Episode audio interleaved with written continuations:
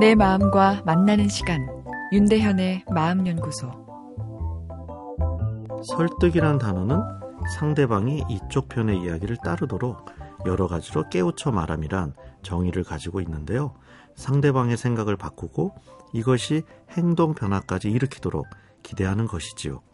논리가 결합된 강력한 권유를 하면 상대방이 설득될 것이라 기대하지만 뜻대로 되지 않는 경우가 더 많습니다. 약을 꼭 드셔야 하는 분이라 약물 투여의 중요성을 여러 과학적 근거를 토대로 열심히 설명하면 계속 멀리 도망만 가는 행동을 보이는 환자분들이 대부분입니다. 그래서 제가 포기하고 더 고민해 보시고 자연 치유가 잘 안 되시면 다시 찾아오세요. 논리로 당기던 것을 풀어드리면 오히려 그때부터 당겨져 옵니다. 정말 약을 안 먹어도 되겠냐고 걱정합니다. 그래서 다시 약을 드시겠냐고 물으면 다시 약 먹는 게 영 싫다며 뒤로 물러나 버립니다. 밀고 당기는 밀당의 연속인 셈이죠.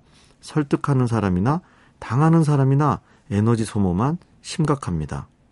설득은 심리학적 관점에서 쉬운 일이 아닙니다. 남은 물론이고 나를 설득하는 것조차 어렵습니다. 그래서 다이어트도 어렵고 금연 금주가 어려운 것인데요.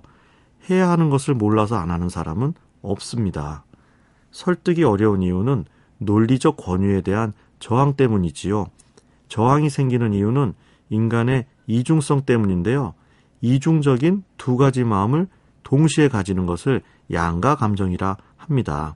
예를 들어 나는 살을 빼야 한다와 나는 살을 빼기 싫다는 마음이 동시에 존재하는 것이죠.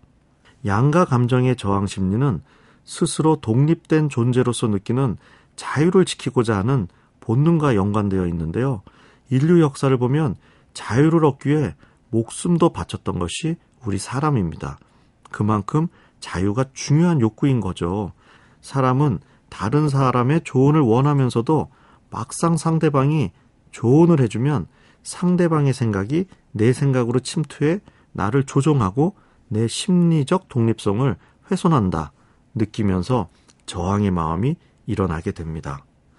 시간 내서 열심히 조언해 주었더니 고마워도 안 하고 심지어 잘난 체 한다며 뒷담화하고 다니는 친구 때문에 속상해서 화병으로 오신 분, 사람의 양가 감정에 대한 이해가 없었던 거죠.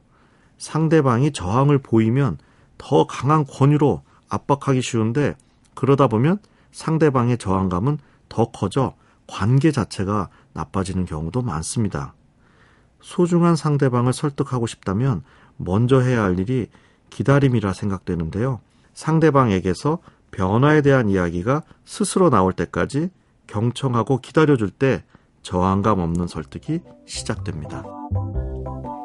윤대현의 마음연구소. 지금까지 정신건강의학과 전문의 윤대현이었습니다.